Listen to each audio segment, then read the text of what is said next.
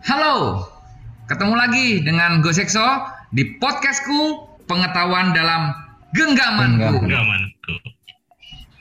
Kali ini kita akan berbincang-bincang dengan dua duet ya, duet di Kemenq, satu di CTO, satu di DJP dengan Mas Sindu uh, di data analitik CTO dan Mas Agung di Pranata Komputer di DJP. Bagaimana kabarnya Mas Sindu, Mas Agung?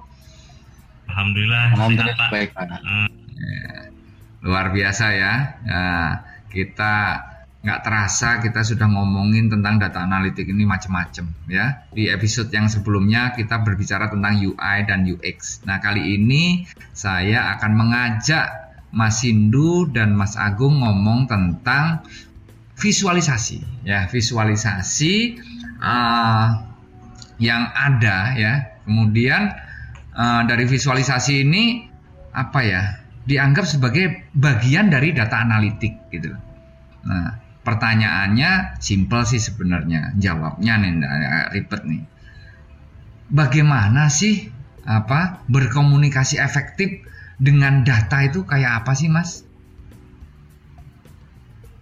Oke baiklah nanti mungkin Mas Agung yang lebih sering visualisasi tapi kalau saya sebagai analis ya dan yang biasa mempresentasikan hasil visualisasinya Mas Agung gitu ya jadi uh, apa namanya uh, berkomunikasi dengan visual data itu itu akan sangat memudahkan orang dalam memahami apa yang kita sampaikan. Ya, jadi intinya kalau kita hanya lihat data tabel itu kan ketoknya rumit gitu ya. Tapi dengan visualisasi itu nanti kita akan lebih mudah dalam menyampaikan apa yang kita maksudkan kepada uh, yang kita komunikasi ya sebagai sebagai orang yang mendapatkan informasi dari kita. Mungkin Mas Agung nambahin Mas. Ya, mungkin bisa ditampilkan juga untuk slide-nya ya Mas. Untuk bisa kita lebih mudah memahami. Ya, jadi kenapa visualisasi itu penting ya? Nah ini kembali dulu di tahun 1973 ya. Ini ada statistician Ras Ascombe. Jadi dia menampilkan 11 set data ya. Itu kalau dari secara nilainya itu mirip-mirip semua ya dari uh, beberapa set data tadi.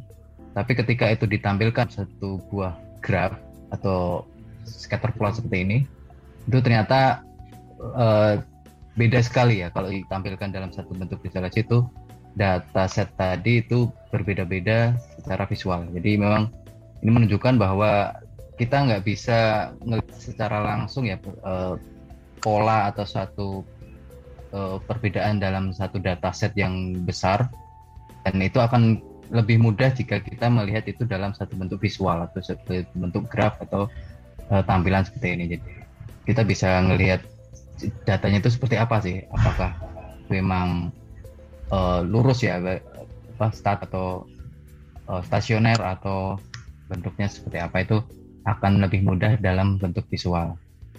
Mungkin selanjutnya. Ya, jadi apa? Uh, pada saat kita berbicara visualisasi dalam bentuk tabel gitu ya, angka ke kanan dan ke bawah gitu, angka-angkanya dilihat itu nggak langsung bisa dimengerti, tapi begitu dimaknakan atau divisualisasikan dalam bentuk uh, grafik itu gampang ya. Jadi kayak bentuknya kayak huruf S, kayak air mancur, bentuknya kayak pancing. Itu jadi orang jadi tahu oh itu slope-nya kayak begitu nih, ini ini datanya menurun, ini datanya naik, ini datanya acak seperti itu ya Mas Agung ya kira-kira ya. Betul. Jadi betul, ya. jadi jadi langsung bisa di, diketahui apa namanya bisa dipahami data yang akan divisualisasikan tadi.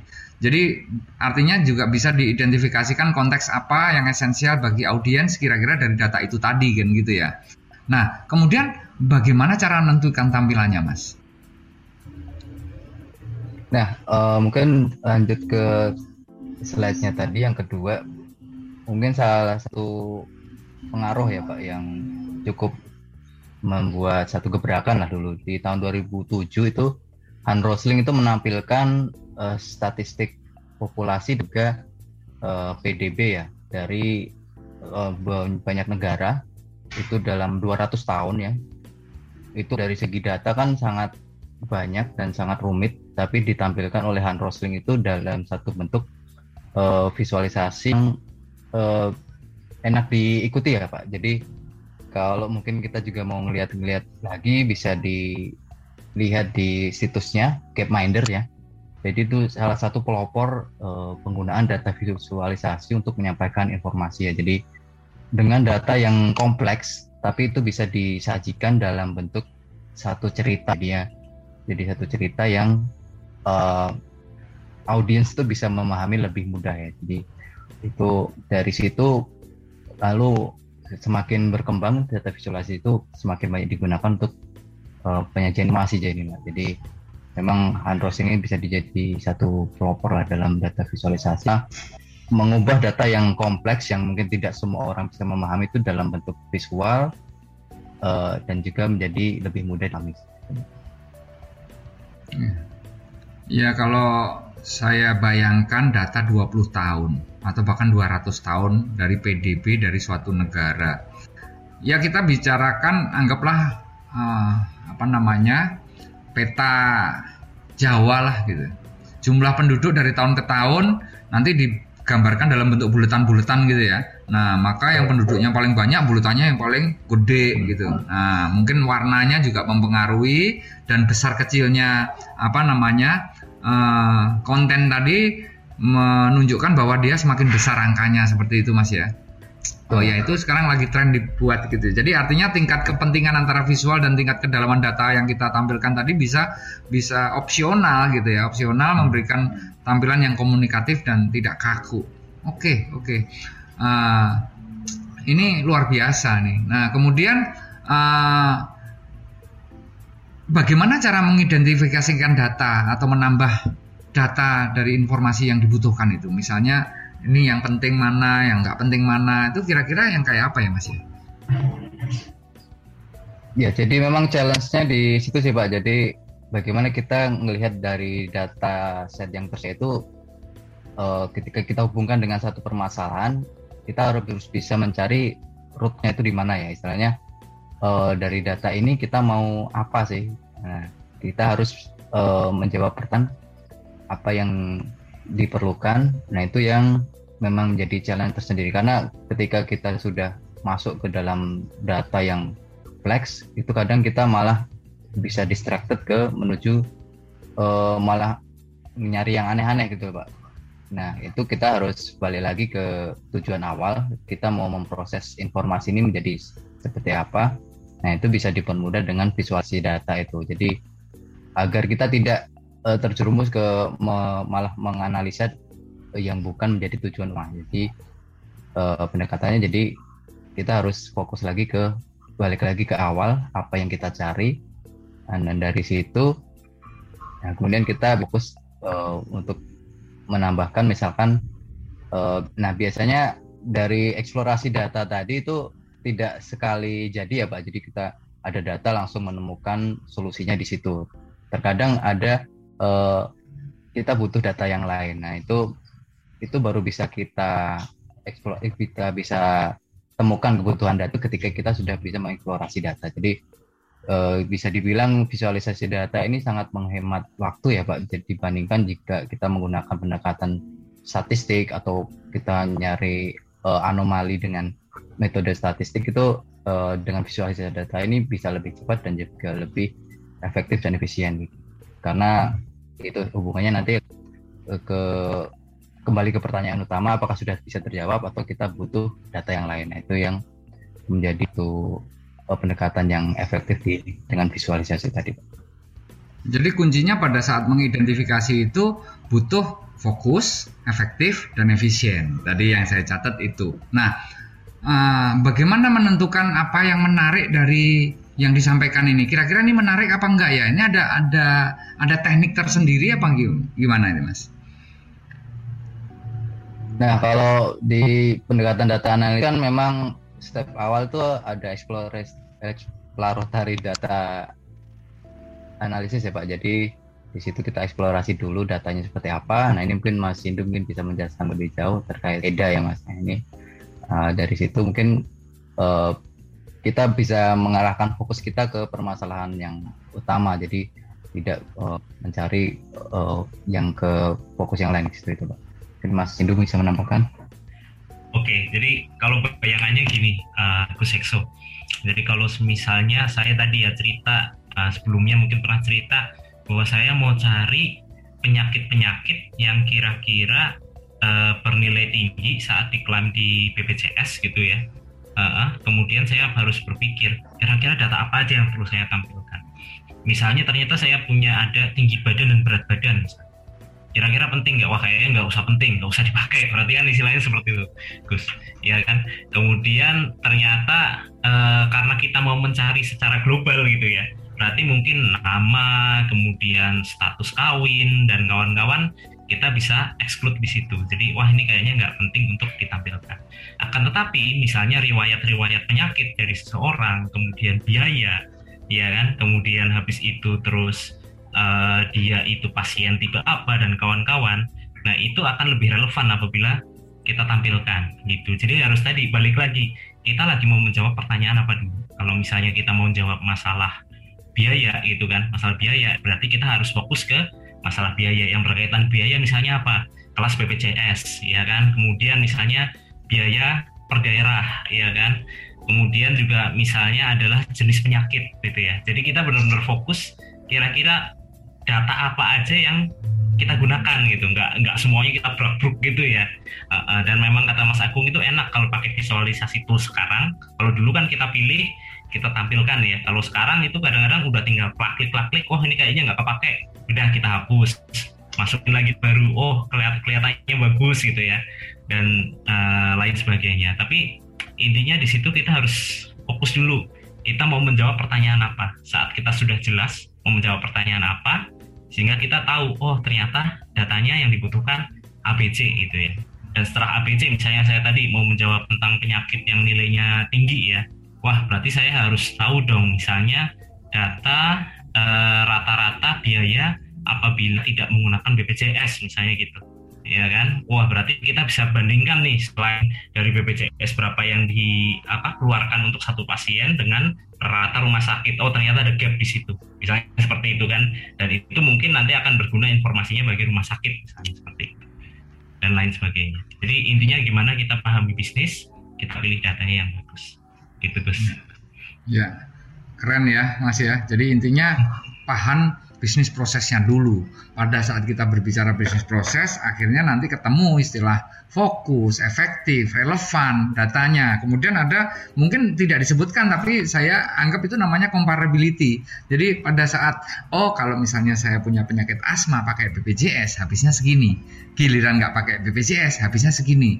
Nah nanti bisa comparability ini bisa menjadi uh, jadi apa namanya analis analis analitik baru untuk kira-kira oh ternyata BPJS lebih mahal. Oh kalau BP, pakai BPJS lebih murah. Kan itu nanti akan menjadi uh, apa namanya ya bisa me, me, membuat kita membuat sebagai desain dari bagaimana nanti ngambil kebijakan. Apakah dilebihkan, dilebih banyakkan BPJS-nya atau dikurangi BPJS-nya.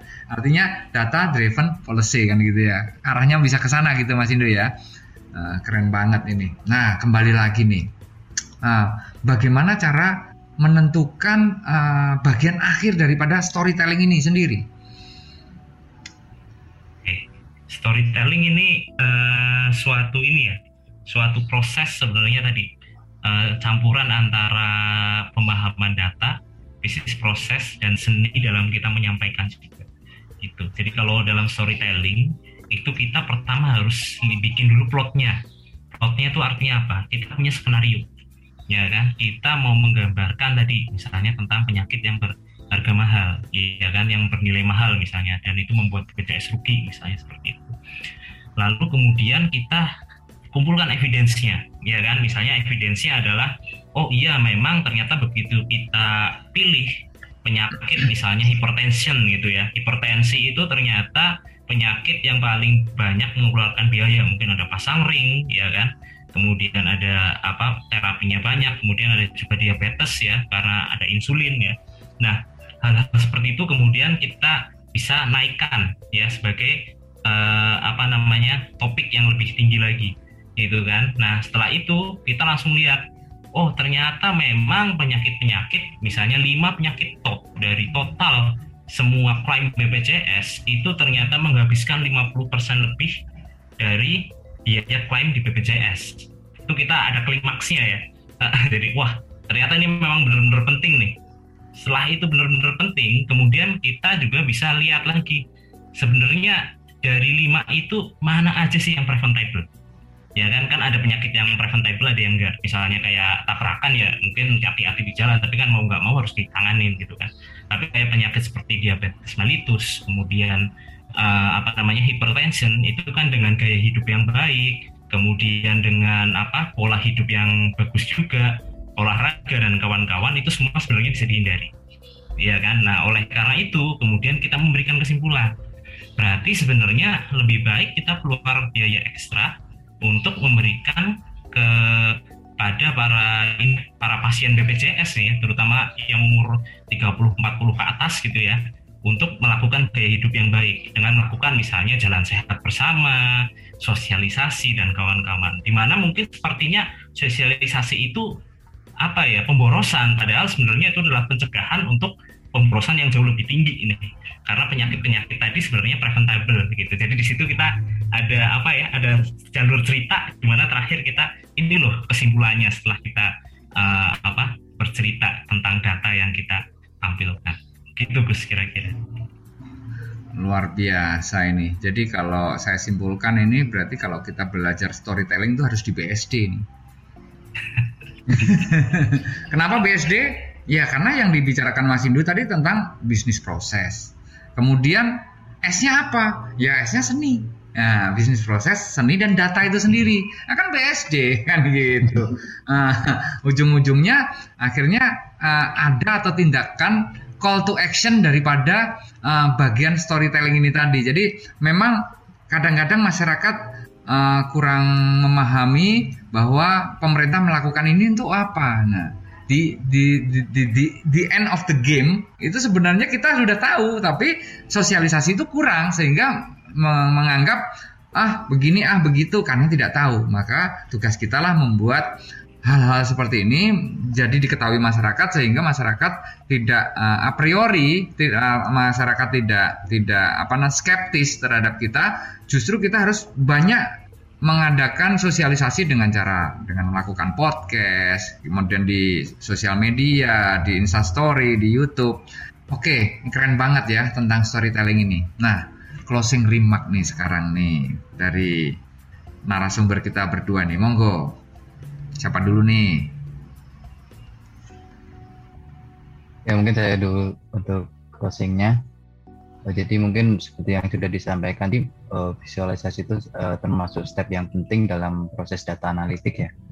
Hmm, biasanya kalau visualisasi itu uh, sebagai trigger juga ya. Jadi dia menampilkan what happen lagi dari data yang ada itu kita bisa melihat what happen di dalam data tersebut.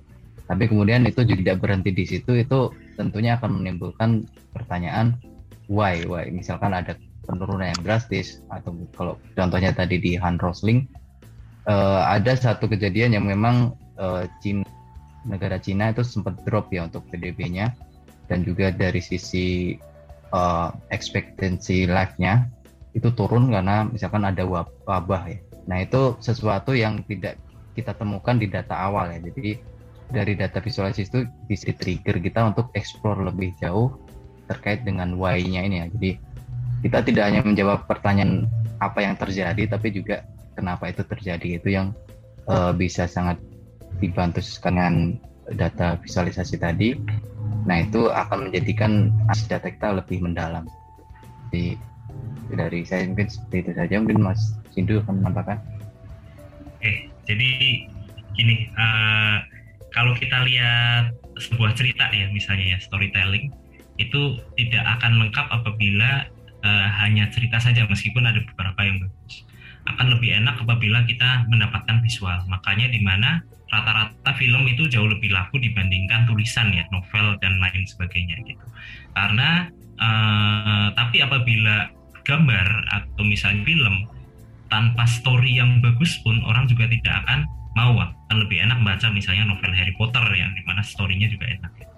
Jadi uh, di sini storytelling dan data visualization itu sebenarnya saling berhubungan dan saling menguatkan. Dengan data visualization yang bagus, kita bisa bercerita dengan lebih enak gitu kan. Dan dengan storytelling yang baik, orang juga akan lebih paham atas data yang ditampilkan gitu. Jadi istilahnya saling apa ya, saling ngebus gitu ya. Uh, jadi kalau misalnya cuma lihat data tok, visualisasi tok, itu juga orang kurang begitu tertarik tapi apabila kita ada narasi yang bisa menceritakan ini loh kita mau mencari kita mau bercerita tentang ini dan ada gambarnya itu akan membuat nilainya jadi jauh lebih tinggi dibandingkan uh, masing-masing baik storytelling maupun visualisasi. Jadi kedua ini, ini merupakan suatu kombinasi yang handal lah menurut saya untuk uh, kita gunakan uh, sebagai tools data analitik. Begitu Gus Iya, luar biasa ya. Jadi dari Mas Agung saya dapat why ya gitu. Tapi nggak bukan pertanyaan why do you love me bukan ya gitu ya. why dengan why itu kita bisa akan lebih dalam, lebih tahu, lebih uh, menyelam ke dalam akhirnya bisa menggambarkan hal-hal yang tadinya nggak nggak tergambar. Kemudian dari Mas Indu kita dapatkan bahwa visual dan storytelling ini adalah pasangan ini visual doang nggak cukup, storytelling doang nggak cukup. Tapi kalau visualnya udah keren, storytellingnya keren, oh pasti keren hasilnya dan menghasilkan kesimpulan yang pas dan maknyus lah gitu lah kira-kira gitu. Oke, begitu tadi sobat pembelajar keren banget ya infonya yang kita dapat dari obrolan tentang visualization tadi. Ya mulai dari konteks, tampilan, identifikasi, storytelling, hubungan antara mereka. Kita bisa tahu semua isinya. Mantep deh pokoknya. Oke sampai di sini dulu obrolan kita dalam podcastku pengetahuan dalam genggaman